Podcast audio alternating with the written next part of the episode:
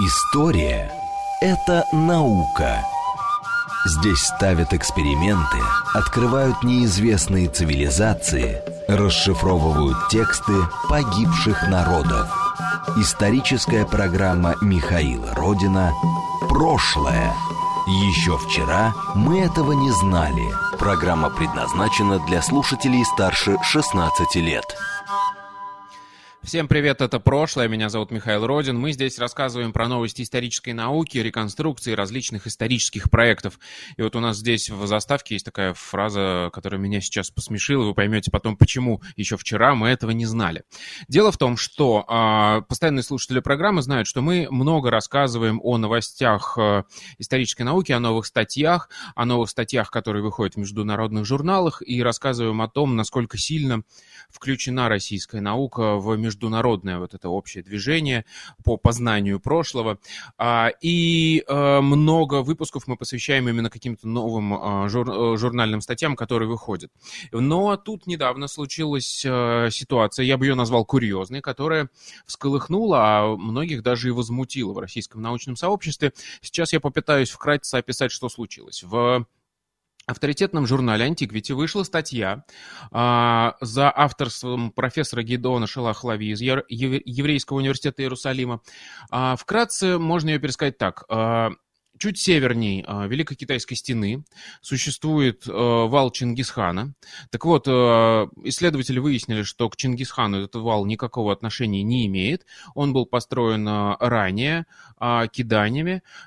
И дальше идет описание этого вала. И огромный, кстати, вал, 750 километров в длину. Он проходит по территории трех стран, Китая, Монголии, России.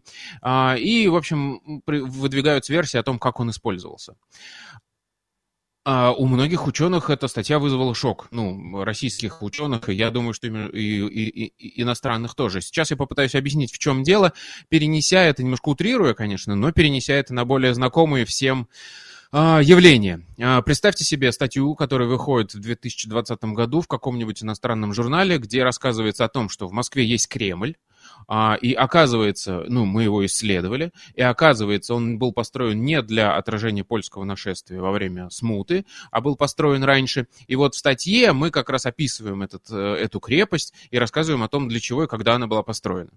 Ну, то есть, э, такое ощущение, что до этих людей никто никогда не занимался э, этим валом Чингисхана.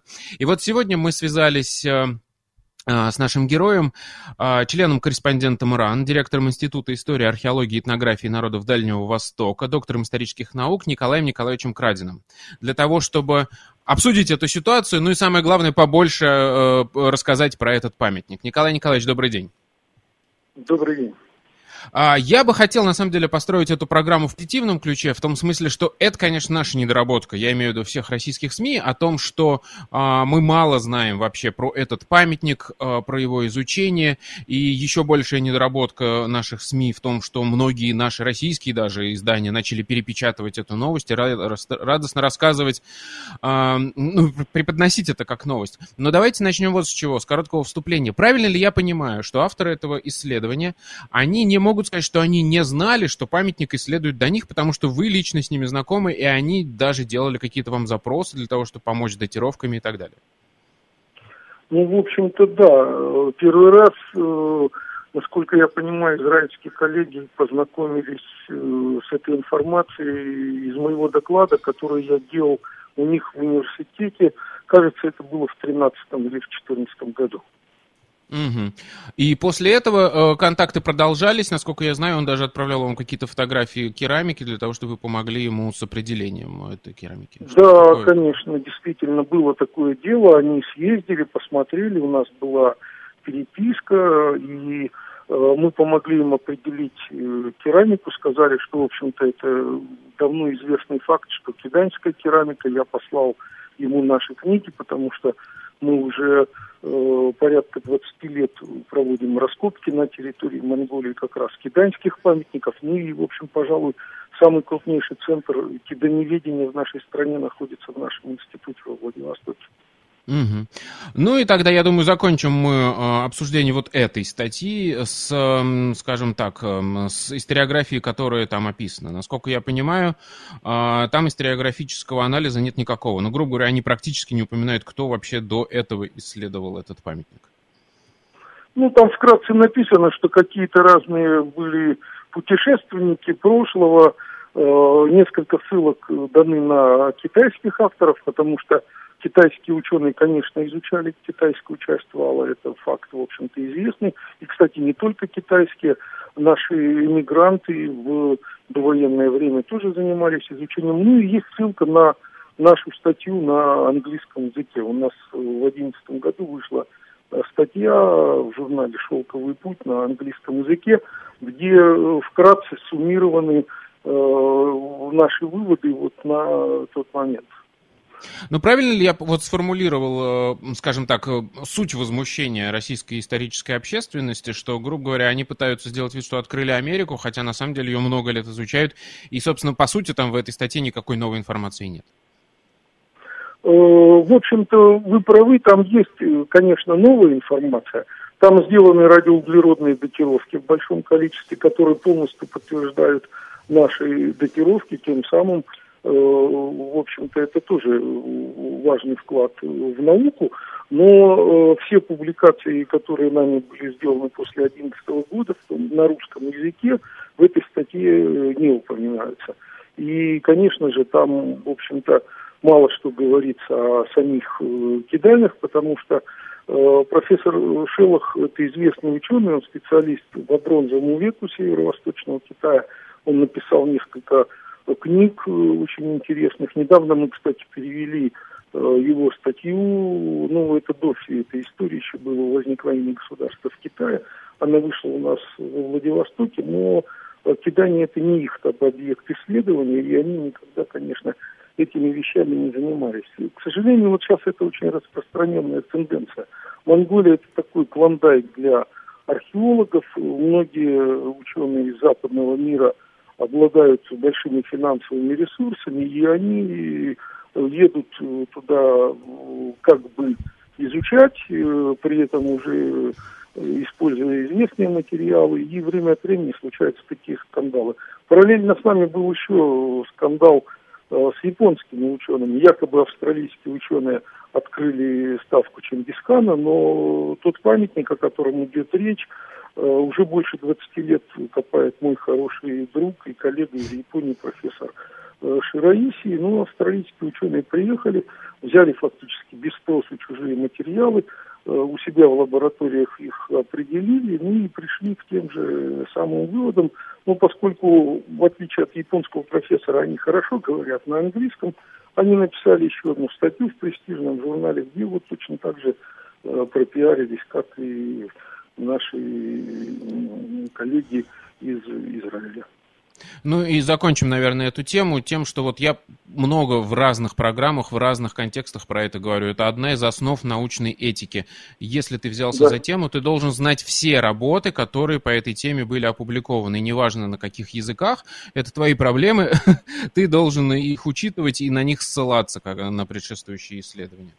Хорошо. Давайте тогда уже, собственно, перейдем к позитивной части. Расскажем, что это за конструкция, где она располагается и что мы о ней знаем на данный момент. Тем более, что в конце 2019 года у вас большая монография вышла о ней. Да, что в прошлом году у нас э, вышла книга, которая так и называется «Великая Киданская стена» и подзаголовок э, «Северо-восточный вал Чингисхана». Ну, это такая игра слов «Великая Киданская стена», «Великая Китайская э, стена». Это результат, ну, наверное, лет... Ну, с 2008 года мы начали эти исследования. Это большая команда ученых из разных городов страны, от Иркутска до Владивостока.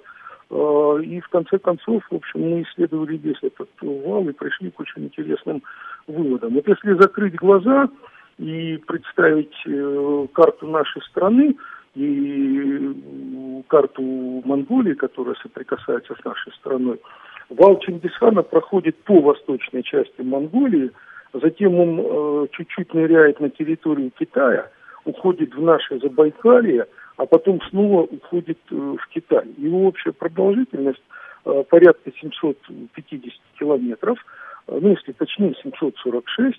Но самое интересное состоит в том, что за этим валом, то есть к югу от этого вала, находится целая серия маленьких таких городищ, или как их принято называть традиционно в Забайкале, городков. То есть это такие фортеции, которые сопровождали этот вал. Сколько точно их было, мы не знаем, потому что на территории Китая многие уже, конечно, уничтожены э, градостроительной, так сказать, практикой. А, но э, нам удалось в общей сложности 56 таких городков. Вот в статье у израильских коллег там меньше, они, конечно, не всю информацию знают. И вот э, для чего, кто, зачем построил это грандиозное сооружение, была очень-очень большая э, дискуссия между э, в основном советскими, российскими и китайскими. Я так понимаю, две основные версии. Это то, что это было построено киданями, то есть э, да. в XI веке, и э, джурдженями в XII веке. Там, я так понимаю, датировки, ну, как раз примерно вот на стык этих эпох попадают. Но точно до Чингисхана. Совершенно верно. Э, мы когда... Э, вообще, наверное, наша команда – это единственная команда, которая побывала э, на всех трех участках вала. Мы работали и в Забайкале, и в Китае, и на территории Монголии. Никто не может, в общем-то, похвастаться. Ну, за исключением, конечно, э, дореволюционных исследователей. Э, я, конечно, хотел бы сказать, что вот вал изучался целый плеядой э, великих российских ученых. Первым был это Георг Миллер – выдающийся ученый, академик, автор истории Сибири, тот самый академик, который с Ломоносовым очень много спорил по поводу происхождения э, Руси. Потом там много еще кто был. Ну, я пару фамилий назову. Ну, э, князь э, Кропоткин, великий революционер и естествоиспытатель, э, Григорий Потанин, выдающийся путешественник – ну, а из последних э, крупных выдающихся исследователей вот уже наших времен это был Сергей Владимирович Киселев, выдающийся археолог, член-корреспондент Академии наук СССР, тот самый, который открыл Каракарум, столицу Монгольской империи. И вот действительно был спор, э, но этот спор э, решается, в общем-то, двумя, в общем-то, простыми вещами. Первое – это радиоуглеродные датировки и керамика. Керамика вся киданская – джурджинской керамики там, э, так сказать, нет. А второй момент – это общая геополитическая ситуация. Дело в том, что ну, джурджинами тоже у нас на Дальнем Востоке занимается очень интенсивно. Наш институт э, давно ведет раскопки джурджинских памятников на территории Приморья. Это вообще была уникальная городская цивилизация. Больше 150 э, городов только в Приморье находится, а сколько их еще в Манчжурии. Но это очень далеко от, э, так сказать, интересов Джорджини. Так далеко в степь они, конечно, практически никогда не выходили. А вот кидане э, выходили в степь, это хорошо исторически известно, и они даже построили города на э, территории Монголии, и эти города более 20 лет не копаем. Угу. А можете дать тогда нам исторический бэкграунд, чтобы мы понимали, кто такие кидани, в каких отношениях они были с монгольской степью, и зачем э, и как это было построено? Я имею в виду Угу. Кидани – это э, монгольские кочевники. Э, их язык был близок к монгольскому. Ну, так вот, чтобы людям было понятнее, это вот как русские и украинцы. Это отдельная ветвь монгольского народа. Они проживали на территории внутренней Монголии – известны они с четвертого, с третьего-четвертого веков. В общем-то, они никогда не составляли большой политической силы, но э, когда э, погиб уйгурский каганат в IX веке, э, кидане освободились вот от того давления, которое оказывали империи Центральной Азии, и в самом начале X века они создали свое мощное государство – завоевали частично э, территорию Северного Китая, э, напали на наше э, Приморье, где было в то время государство Бахай, уничтожили его, присоединили его, вот, и создали очень большую и могущественную империю X-XI веков. А потом на смену им пришли джорджени, которых потом, опять же, точно так же разбили монголов. Такой принцип домино там э, существовал. Вот три такие крупные империи сменяли одна другую. Китайская, Джуджинская и Монгольская. Китайское государство возникло в 907 году, а погибло в 1125. Ну, это вот, чтобы слушателям было понятнее. Угу. Хорошо. В каких... Я правильно понимаю, что э, Китайская империя, она существовала в таком, это как промежуточное состояние между Китаем и, собственно, степью, которая с севера была? Да, да. И э, вся да. история этой империи вот как раз вот в этом слоеном пироге и заключается. Э, совершенно верно, с одной только оговоркой. Дело в том, что кидане э, сами были кочевниками, но поскольку они проживали в таких зонах, где и возможно занятие земледелием, их собственное хозяйство – Э, было полукочевым. И поэтому, конечно, им было проще воевать с кочевниками. И с кочевниками монгольского круга, э, конечно, первую, скажем, половину жизнедеятельности империи они справлялись очень хорошо. А вот потом, когда они уже оттекаялись, когда они уже потеряли вот этот мощный воинственный импульс степного мира, вот именно тогда они пришли к необходимости строительства этой стены. Вот, да, и вот тут как раз мы подходим. А, зачем они? То есть это было реально защитное вооружение, да, по ваш... О, сооружение по вашей версии, а, именно против натиска с, с севера и степи? Вы знаете, даже опыт строительства Великой Китайской стены показал, что она была неэффективна. Мне кажется, что основной эффект, ну, за исключением, конечно, таких э, демонстрационных целей, показать, что вот Китай это великая империя, Великая Китайская стена не оказала большого влияния на хунские набеги. Эта стена, она вообще не очень большая. Вот, вы знаете, реально, это не очень высокое сооружение. Его высота была, ну, максимум там полтора-два э, метра. Э, со стороны рва э, это было, ну, может быть, два-три метра. Ров не широкий, ну, метра три он был всего. И я думаю, что если была необходимость э, совершить набег, очень быстро эту территорию рва можно было э, пересыпать. Но вот сам факт, что там были пограничные караулы, и они охраняли границу, с нашей точки зрения, он скорее является свидетельством того, что это была некая такая мобильная граница, и кидане э, контролировали Э, потоки товаров и потоки продовольствия, которые шли на территорию Монголии, где находились э, киданские города. Форпосты Кидани находились как раз в центральной Монголии. И по письменным источникам хорошо известно, что э, местные жители постоянно жаловались, что там тяжелые условия, не хватает продовольствия, и киданские императоры все время были вынуждены посылать туда эшелоны с продовольствием. Вот мне кажется, это, в общем-то, важнейшая функция этих городов. Очень хорошо все ложится в одну линию, если посмотреть на карту. Вал, города в Восточной Монголии и города в Центральной Монголии. Ну, во-первых, я в очередной раз отмечу, что очень мне нравится общаться с людьми с Дальнего Востока и Сибири, которые 750-километровое сооружение называют небольшим, в вашем масштабовании, конечно.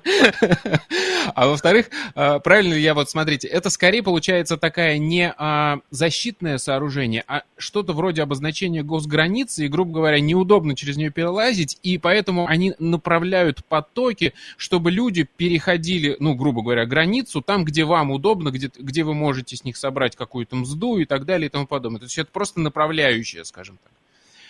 Не рассчитанное ну, грубо говоря, прям... отчасти, наверное, так. Вот э, в статье израильских коллег там изложена идея еще одного соавтора американского э, ученого э, Билла Ханичерча, это мой очень хороший приятель. Он давно вот носится с идеей того, что э, это презентация власти – Э, которая тем самым показывает и маркирует свою территорию. Ну, я бы, честно говоря, не очень э, в эти идеи верил. Мне вообще кажется, что если бы кидане хотели свою власть презентовать, они бы уж построили какое-нибудь более мощное сооружение, э, наподобие, уж не знаю, там, пирамид или чего-нибудь другого. Нет, это действительно явно было прагматическое какое-то сооружение, которое ну, как вы правы, действительно, с одной стороны указывала границы, ну, а с другой э, позволяла мобильно э, контролировать э, движение караванов и, так сказать, перемещение людей по этой территории. Там, знаете, еще один очень интересный момент. Среднее расстояние между этими городками, ну, порядка там от 30 до 50 километров. А это, в общем-то, один день пути – неспешным э, шагом на лошади. То есть все было, в общем-то, рассчитано в логистике того времени.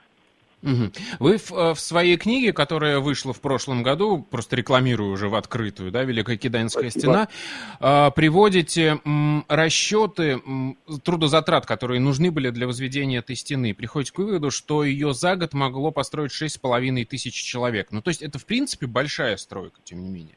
Соответственно, да, мне да, кажется, да. она, она как-то должна была отложиться в письменных источниках, еще что-то. То есть, грубо говоря, мы что-то вот замечаем где-то э, в источниках, э, зафиксирована эта постройка? Вы знаете, нет. Э, дело в том, что вот о киданях, о джурдженях и монголах составлены большие э, династийные хроники. Но беда истории киданий и джурджени в том, что все это делалось уже где-то в позднее время юаньской династии, династии, которую создали монголы. к сожалению, многие первичные документы были уже утеряны. И поэтому факт строительства этой стены там не остался. Там есть упоминания о других э, сооружениях. Ну, например, стена э, против э, Джорджини, э, которая находится на территории между внутренней Монголией и Манчжурией. Э, стены, которые отделяли Джурджени от тех же монголов. Эта стена, она, знаете, проходит примерно параллельно современной э, юго-восточной границе Монголии и Китая. Еще какие-то сооружения. А вот об этой стене, к сожалению, никаких источников э, письменных нам историография не оставила. То есть у нас кидание это бесписьменная цивилизация, а с, с соседней нет, цивилизацией? Нет, письменная, письменная. Uh-huh. Кидание очень письменное. Там китайские источники, их очень много. И кроме того, кидане создали два своих э, собственных э, письма. Вот, uh-huh. так же, как и джурджини. Это уникальные народы, э, кочевники, которые создали свою письменность. Но, к сожалению, киданская письменность еще плохо э, расшифрована. В основном это эпиграфические надписи, их не так немного, но китайских источников очень и очень много. Есть знаменитая э, история киданий, ляуши, она составляет несколько десятков э, томов, но в этой истории, к сожалению, нет ни одного упоминания вот о нашем вале.